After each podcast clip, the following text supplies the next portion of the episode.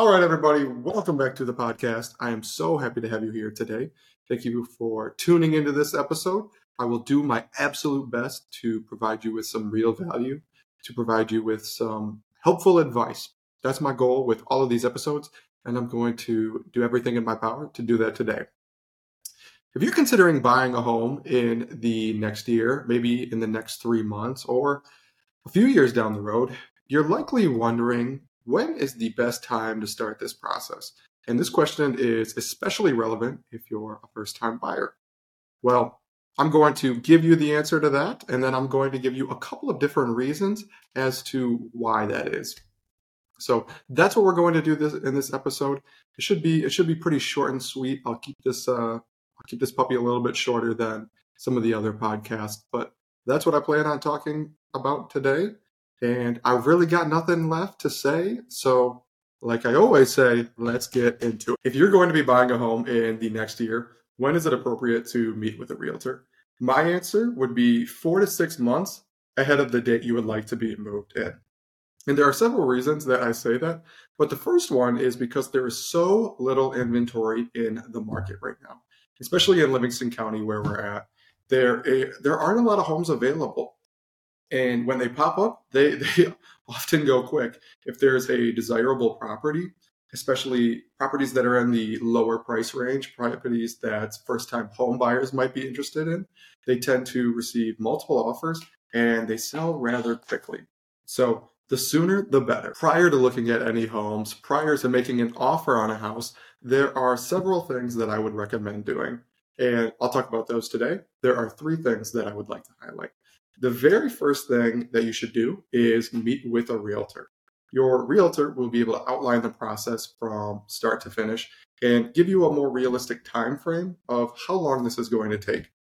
So, as a brief overview, you'll likely have an initial consultation where you discuss what you're looking for, when you would like to be moved in, the, the details like that. After that, you'll likely start working on your pre approval. You'll go work with a lender, and, and take care of your financing. After that, your realtor will set up a search if they haven't already done so, so that you are more aware of what properties are being listed, what properties have changed in price, what properties are pending or are getting offers, things like that. After a little bit of time, whether it's the search your realtor has set up, whether it's a house you saw in Zillow or a house that your realtor drove past, you will likely find a house that you're interested in you'll hopefully find several houses that you would consider putting an offer on. When you do find the one, your, your realtor will help you make an offer. And then, if all goes well, it'll be accepted and you'll start working on the, the closing process. Now, this can all take several months. Like I said, in the market that we're in with less supply, there aren't a ton of options. So the, the options that are available are drawing more more attention. There's a greater demand for them. So it, it definitely helps to give yourself a little more extra time, a little more a little more room to be comfortable and to work through this challenge that, that we're currently in. The second step would be to get connected with a lender. Your realtor should have a list of lenders that they recommend, lenders that they prefer, maybe that they've worked with in the past. I know that we have a list of some great ones, some great local lenders one of the ones that I've used, I, I highly mm-hmm. recommend. They've already made the, the process easier for for my parents who are looking to to buy a property in the near future. What will the lender do for you, though? Let's talk about that. Well, first of all, if you're a first time buyer, there's a good chance you're not exactly sure what you can pay for, whether you're looking at the, the actual sale price of the house or your monthly payment you might have no clue what you you can do with either of those, what you can actually afford. Well, your lender will give you an idea. They'll take a look at your finances and give you a better idea of what what you could pay for on a property. They'll also help you improve your your situation. They can take a look at your credit and offer some suggestions as to how to improve it.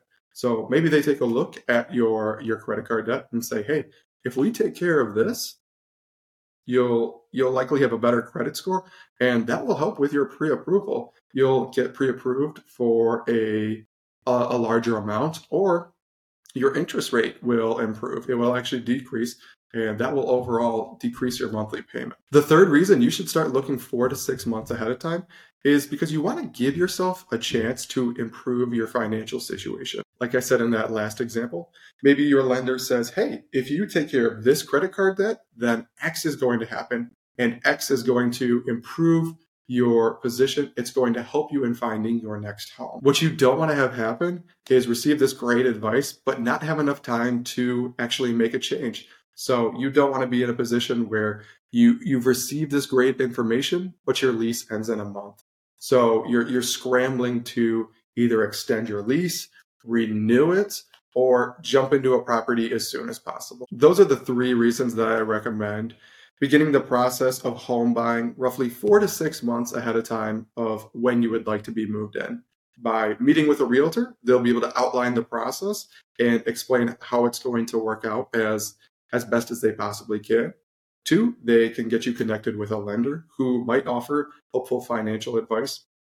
And three, you'll actually have enough time, you'll give yourself enough time to improve your financial situation to take advantage of that advice that your, your lender has shared with you. With that being said, if you are even considering buying a home in the next six months to a year, I would love to have a conversation, talk about how we can make this a possibility for you, how we can make this dream a reality. All you need to do is give me a call or shoot me a text, and we can start that process right away. Thank you again for listening to this episode. It's it's actually awesome that people do listen to these episodes. It really uh, it really fills me up. It makes me uh, it makes me want to keep doing more and uh, and keep giving advice and and helping in any way I can. So thank you for listening to this episode. I hope you have a great rest of your day.